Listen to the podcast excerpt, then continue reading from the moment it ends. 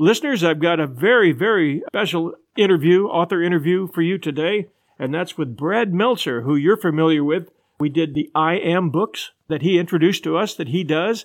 Remember, one was about Walt Disney and the other about Marie Curie. And he's also done The Conspiracy to Kill George Washington, which is one of those real gems of history that he had uncovered. And he's got another gem of history he's uncovered here with The Lincoln Conspiracy. And that book comes out, I believe it's May 5th. And so we wanted to say hello, Brad Meltzer. It's great to have you with us. It's so great to be back. And I know we've talked about some of the kids' books, but now we get to talk about the adult nonfiction and the real history. And I just really appreciate you supporting history in all its forms. We enjoy doing it, and that's one of the reasons that I do podcasting. I know it's one of the reasons you write and author the great books that you do. It's given people a real education and the backstory, especially in this case, of what really happened. You've got an incredible, dramatic story here of how the Pinkerton Detective Agency stepped in and saved Lincoln's life. What a story, and I'm hoping you can give our listeners a taste of it. How did you discover it? How did you find this story? I found it when we were working, I believe, on our History Channel TV show on Decoded. We were doing an episode on the Lincoln Conspiracy. And I think that was where it kind of first came on my radar. But it's a story you never forget once you hear it, right? Because we all know that in 1865, Abraham Lincoln is shot by John Wilkes Booth. And it's, the most famous assassination, arguably, until JFK. But what we don't know, and most of us don't know, is that at the start of his presidency, just as he was elected, Abraham Lincoln was going from his home in Springfield, Illinois, to be sworn in as the 16th president in Washington, D.C. And on his way to the inauguration, they were going to make trips through Philadelphia and some major cities, shake hands along the way. There were no cars back then. You either traveled there by horse to go from Illinois to Washington, or, of course, you took the train. And that was what Abraham Lincoln was doing with his family and with and his staff. And what no one knew was that there was a secret society plotting to kill him. Because what happened was, to get from Illinois to Washington, you got to go through Baltimore. However you take the train transfers through Baltimore. And Baltimore at the time was a slave state. They hated Abraham Lincoln there. And this secret society, an offshoot of the Knights of the Golden Circle, was plotting to murder Abraham Lincoln when he came through Baltimore. And as you said, the Pinkerton detectives, Alan Pinkerton, his detective agency, got involved. He brought in Kate Warne, America's first female private eye in all of history. And she gets involved, and the rest of the Pinkertons infiltrate this incredible secret society and save the day. And I won't ruin exactly how, but it's on a speeding train in the middle of the night, everyone in disguise, and they save Abraham Lincoln's life. And that is the story of the Lincoln Conspiracy. What we obviously do is show you how it all happened and almost happened, right down to how Abraham Lincoln almost died before he was even sworn in. You've really done a nice job developing Lincoln's character and bringing up some of the points that maybe history hasn't taught us about his youth and how he educated himself.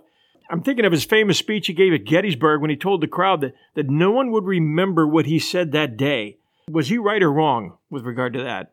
Yeah, it's one of the endings that we put in the book, as you saw that line. It's, I remember writing when we wrote that line, is that, he truly says, no one's going to remember what I say now. Of course we remember what he said, because his speech was, I believe, 281 words, something like that, 280-something words. But the most important were the 5 words at the end. All men are created equal. And we don't just remember it because it's on the Lincoln Memorial. We remember it because it's what America stands for. It's what we've come to stand for. It's what we need to stand for. And I think, what you see, and you hit it right at the beginning of that question, it's very easy to tell a titillating story to say Abraham Lincoln almost died, and here's the guys who tried to kill him.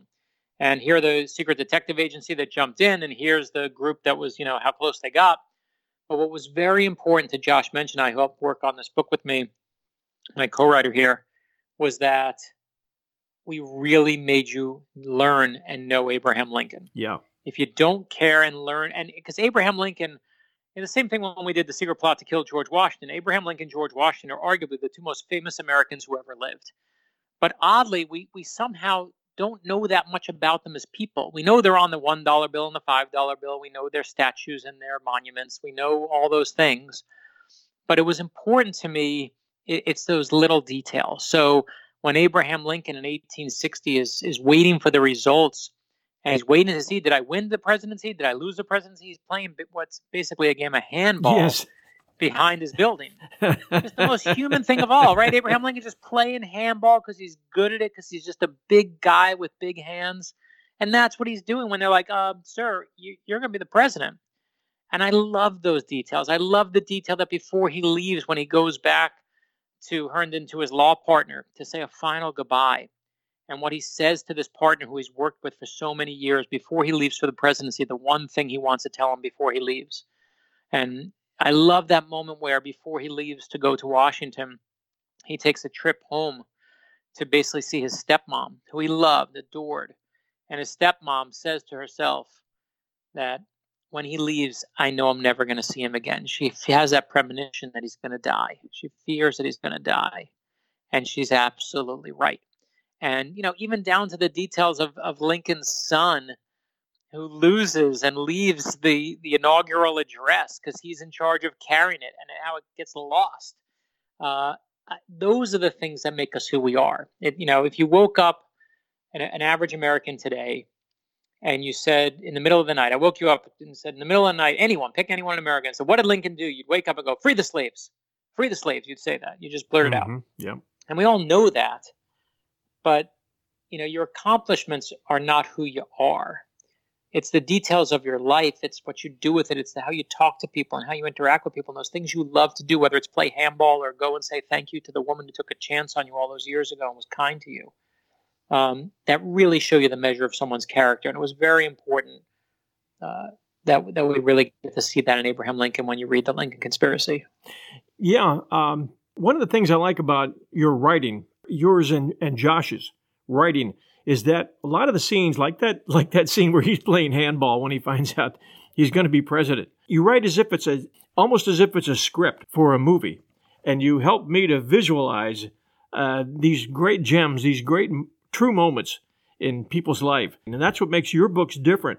I really do enjoy the way you present history. I try to do that with audio in the course of my podcast, and I look up to the achievements that you've had in terms of your books. I find them just great reads for that reason. Just wanted to compliment you on that. No, John, I appreciate it. Listen, what we both do in different forms and in different mediums, obviously, is we're telling a story. Yeah. You got to tell a good story. I could just say, here's how he almost died. Here's the train he was on. Here's the time he left the station. Here's how they got him. Here, and all you have is an encyclopedia entry. That's all you get. But if I tell you, and the guy who wants to kill him, when we first find him, here he is on a dark night in a fancy hotel in the basement of the building where he is Baltimore's most famous barber, cutting hair, talking to wealthy people, and whispering the greatest secrets in their ears. Now you're listening. This is the man who tries to kill Abraham Lincoln. And to me, those are the best parts, right? Is when you get to those details where you feel like you're watching that suspenseful movie, where you feel like you're there. Because I think all of us, we're just filled with the cliches of history. Abraham Lincoln's like somehow sitting in a log cabin reading by candlelight. And yes, those moments happen, but so did moments of him playing handball, and so did moments of him, worrying and stressing. And one of the things we were, very important to us as Josh and I looked at this, and full credit to Josh, because he was the first one who kind of, as we talked about it, was we're catching Lincoln in the Lincoln Conspiracy at a time where the Civil War, he's elected 3 days after his election. South Carolina passes their first resolution that they intend to secede from the Union. 3 days they give him. 3. That's it. It was fascinating to me that in the South, no one voted for Abraham Lincoln, not just because they hated him, but they hated him so much they didn't put him on the ballot. No one in the South voted for him because they didn't put him on the ballot. They just were like, this guy's terrible. We're not even going to put him on there. There was no way to, in some states. And it's a time where America was so deeply divided. Whatever side you were on, you hated the other side. You thought they were terrible, horrible people. John, does that sound familiar to you?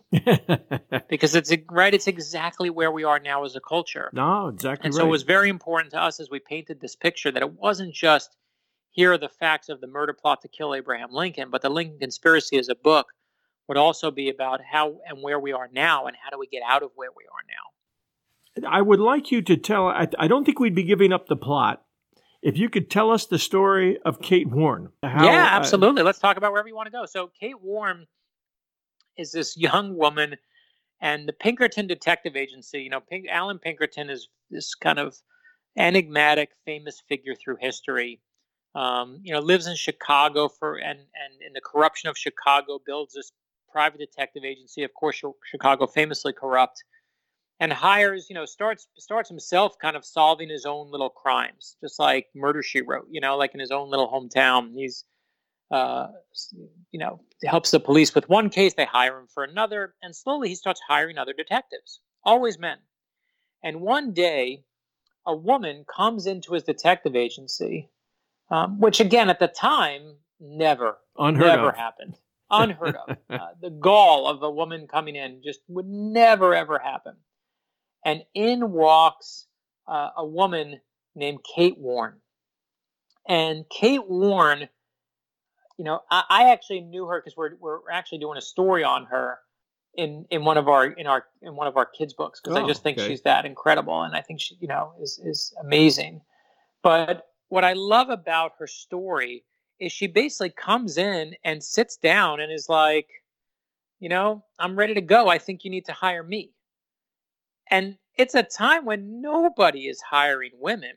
And he kind of takes her, he looks at her and tries to kind of figure her out and sees that she's kind of friendly and whatever. But what he also sees is that she's really likable and she makes you trust her. And then in that moment, Alan Pinkerton, whether it's because he's, you know, pushed forward on the gender issue or just because he's selfish and says, I'm going to be able to get a good case solved out of it, realizes, you know what? There are a lot of people who are going to want to talk to this woman. They're going to want to spill their guts to this woman. Mm-hmm. That they would never talk the same way to a man. Never. No man would ever get, no one would, it would never happen. And that was her selling point, and he bought it, and he was right. and that's the thing is he takes a chance, and he's absolutely right. And that, to me, is one of the great moments that gets lost to history. Is, you know, it's not because he's like, oh, we got to hire a woman, or, oh, I got to field this way or that way. You know, it's this newly hired detective to investigate the case. And she winds up going in and talking to women on the case, talking to men on the case, talking to people who are on the inside. And soon after he hires her, he hires another woman who comes on. Some say she's the first mixed-race private detective. Actually, no one can really prove what her race was. But he then hires another female detective because he realizes, wait a minute, this is actually going to work. And what I love about her is just that she's this kind of unknown footnote of history. But as you see, without ruining the ending, she's absolutely responsible for saving Abraham Lincoln's life. She's one. I mean, one of my favorite scenes in the whole book, without ruining it, is that moment where Kate Warne has to go to Abraham Lincoln's room and talk about what, you know, and you know, present these ideas and talk about these ideas of what's about to happen, and the code name they give him and all the stuff that happens when they're going to hide Abraham Lincoln is just priceless. Can we talk about the plot?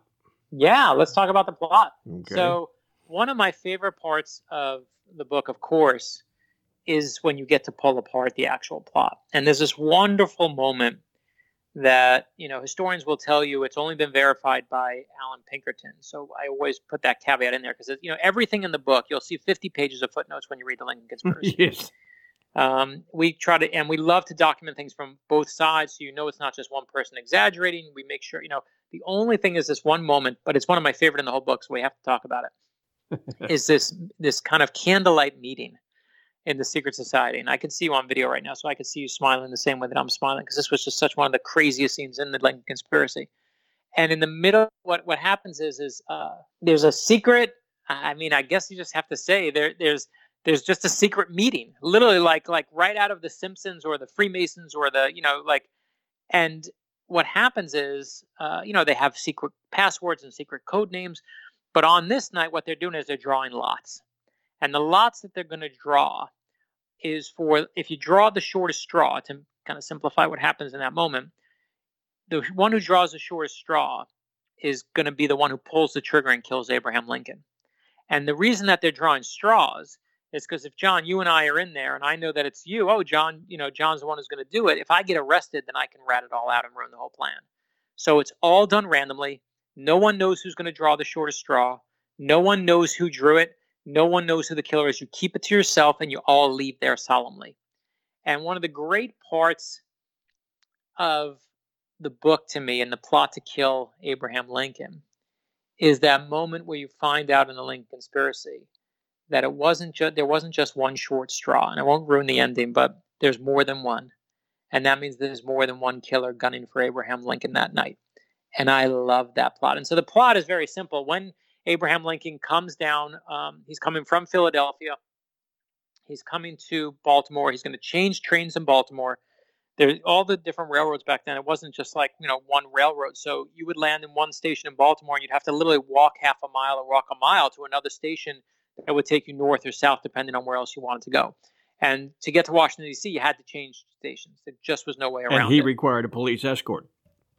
And he had a police escort. And worse than anything, they published all of his, you know, just like they do today, but, you know, back then a kind of bigger deal because there was no Secret Service protecting him.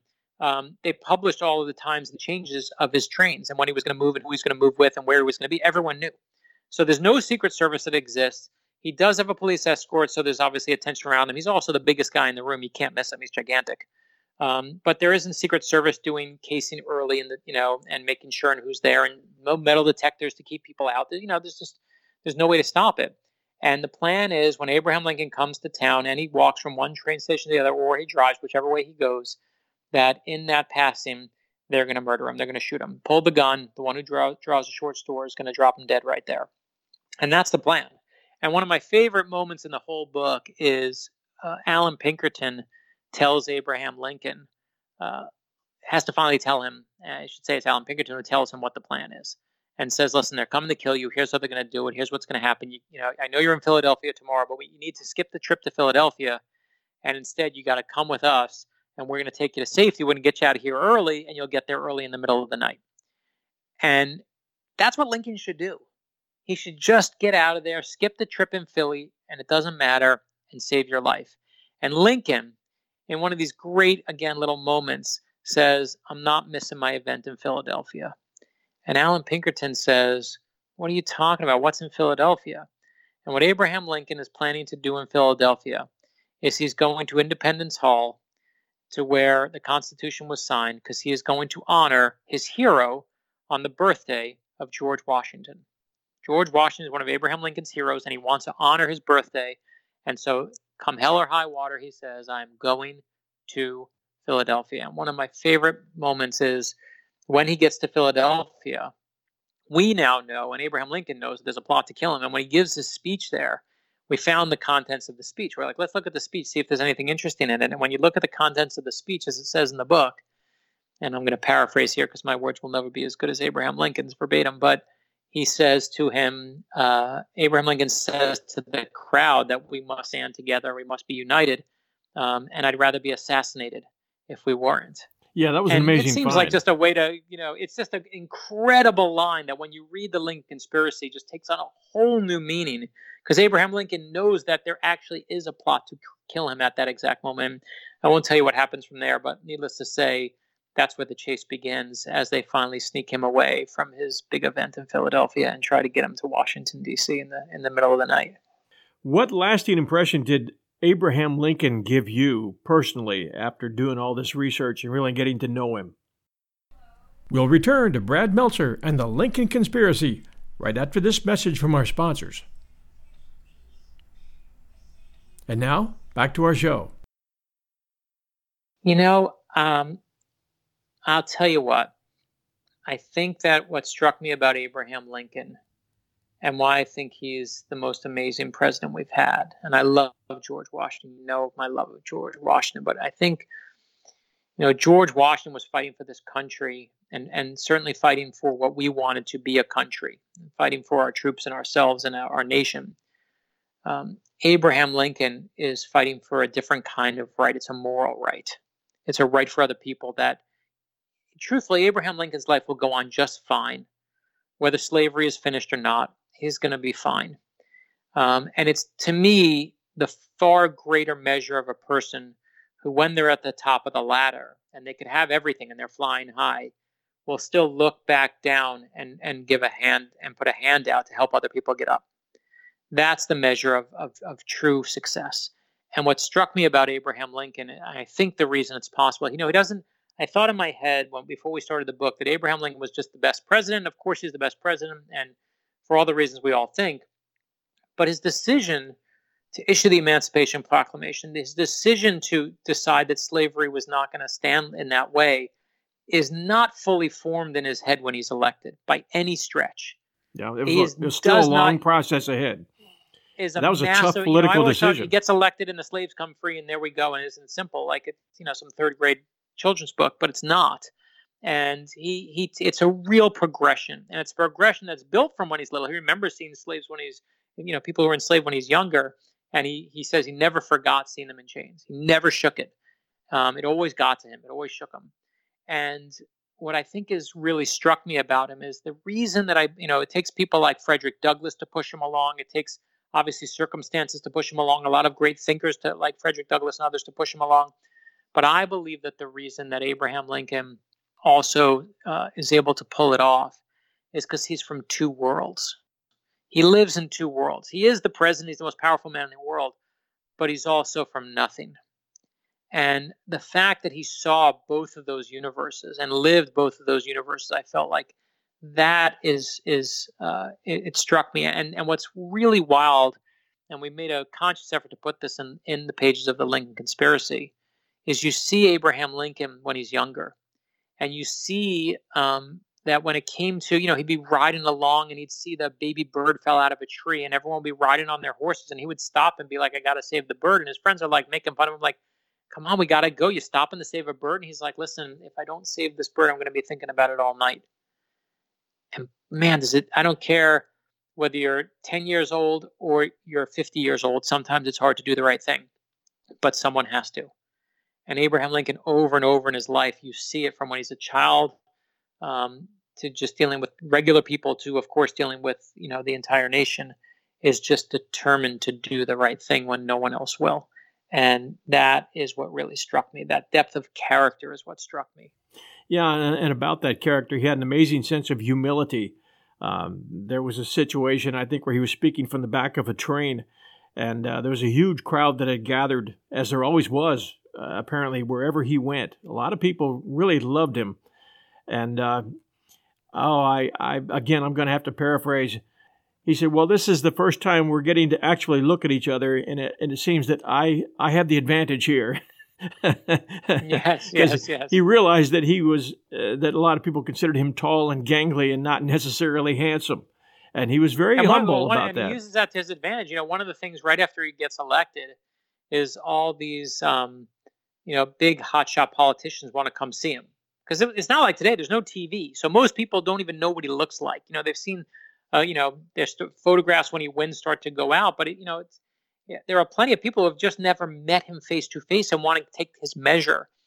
And the truth is, they're like, he's some local yokel from Illinois. He's some dumb hick. He can't be anything. Like, I can't believe we got this guy and we didn't get Seward. Like, why do we? We got a slick politician from New York who's done this his whole life, and you're telling me we like this nobody from Illinois who's got no national experience? What are we doing? And they all go to his house, and it's this beautiful scene. And Abraham Lincoln walks in, he's bigger and physically bigger than everyone else. And he always goes up to the biggest person in the room and kind of like makes fun of his own height. And he just immediately shows humility to say, like, I don't like looking down on anyone, but I can't help it. That's how they grew me, and makes up, a silly, awful dad joke, but it just loosens the whole room. And everyone warms up and they realize this guy doesn't think he's the best. This guy, look at where we are now as a culture. Remember when humility was a great American value? We've lost that. We've lost it as a culture. We need to get it back again. So, I think it's a vital part of Abraham Lincoln is to remind us of that humility. What do you think would have happened had the plot succeeded? Yeah, we asked that question ourselves out loud in the book. That's how the book ends. So, and you'll see, of course, all of our ideas. But, do I think that the Civil War, if Abraham Lincoln is assassinated just before the Civil War begins as it's breaking out, do I feel like someone else might have stepped in to do the Emancipation Proclamation or won the war or held us together, do I think they would have, done things as beautifully and eloquently and come out as well? Maybe, maybe not, right? It just as easily could go the other way. And and again, especially when you're in a hard position, you have to make a decision that's against your self-interest and for the self-interest of people you don't know who are a different color than you. But I think someone else steps up. The person after Lincoln certainly didn't. We have, and we've seen it plenty of times before. I just think that all of history potentially is different if Abraham Lincoln dies in this plot. If the Lincoln conspiracy is pulled off, I fear that all of history potentially changes in that moment. We've talked about this before, but we're a country founded on legends and myths. And the legends and myths we love most are our own. And Abraham Lincoln is not just, playing the role of the guy who frees the slaves in the 16th president, and you could put in anyone into that, and as long as he does the same thing, history stays the same. It's not like that. The legends and myths of Abraham Lincoln himself, of the self-made man, of the person who teaches himself how to read, of the person who will, walk miles in the rain just to get a book, and who will read Aesop's fables and George Washington books. Those stories of the rail splitter are part of... Yeah, the rail splitter himself, right? The man who with his bare hand splits the rails. No one cut down anything like this man. Those stories are America. His story is the American story. And so without him, it's not just you slot in Seward and pray for the best. You have a completely different history and a completely different America because you lose a hero. And as you can tell, in the years that come after it, tell me who's next. I'll give you Washington. I'll give you Lincoln. Tell me who else. Who's in that echelon? And I know people who love JFK because he was killed when they were young and they, he was their president. And people who love, whoever it is you love on your particular side. But no one's in the echelon of those two, No, I think you're right. I think they deserve to be on the $1 and the $5 bill. No doubt about it. Those are the best we got. And I love Teddy Roosevelt. I have, there are great presidents out there, but no one is in that echelon that those two are. And I think if we lose them, we lose a great deal of our history and our psyche. I think you're exactly right. Well, I think you've done a wonderful job with this book. I don't think we've given anything up. I think people are going to want to read this to find out just exactly how they discovered that plot and how it was foiled, and especially the stories of Kate Warne and the other female detective who joined that team and were integral parts of saving Lincoln's hide. Yeah, I think the fun part of the book to me is when you get to see the bad guys. Is when you get to see those bad guys and what they're planning and what they're doing and how genius they are and how stupid they are. And how all of history, when we did the plot to kill George Washington, the whole plot gets foiled by a guy who whispers something in a jail cell. And I love how similarly here, the plot doesn't get foiled by, just great detective work or this, that's certainly a part of it, but it gets foiled by really at the end of the day, just an ordinary person opening up his big mouth to someone he shouldn't. And all of history shifts in that moment. And I love that that's how history is made. It's not just made by the big famous people on the $1 and the $5, but it's made by every single one of us every single day, depending on the choices we make. And I love when you get to see that moment of how the bad guys get caught. And I love when at the end you see what happened to them when Abraham Lincoln, the train comes to town and Abraham Lincoln's not on it.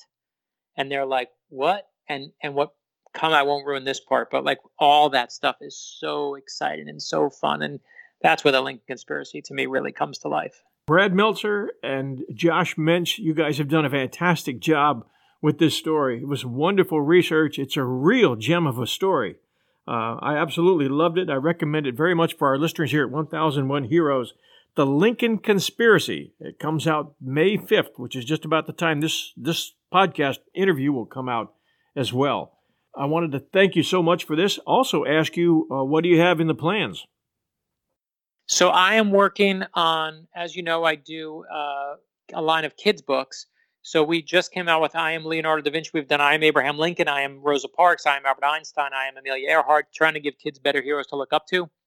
We do these illustrated kids biography series. So I Am Leonardo da Vinci just came out. And then My Love of the Era is Never Ends. After that, we're doing upcoming I Am Benjamin Franklin, another founding father. That'll keep you busy. That'll keep me busy. Go along with our I Am George Washington book, and we're doing Anne Frank as well. And other than that, after The Lincoln Conspiracy, I'm working on my new thriller, which is a sequel to a mystery novel that I wrote called The Escape Artist that I loved working on, and has a lot of really great historical research. So the sequel to The Escape Artist is what comes up next. I hope you all do go out and get a copy of The Lincoln Conspiracy from your favorite bookseller, and you will not be disappointed, I promise you. And Brad, it's always a thrill being able to talk to you about what you've got going on and about these tremendous insights into history that you give us. Thank you so much for what you do. I appreciate it. Thank you, John. Thanks to everyone listening. Thanks to everyone who's buying The Lincoln Conspiracy out now.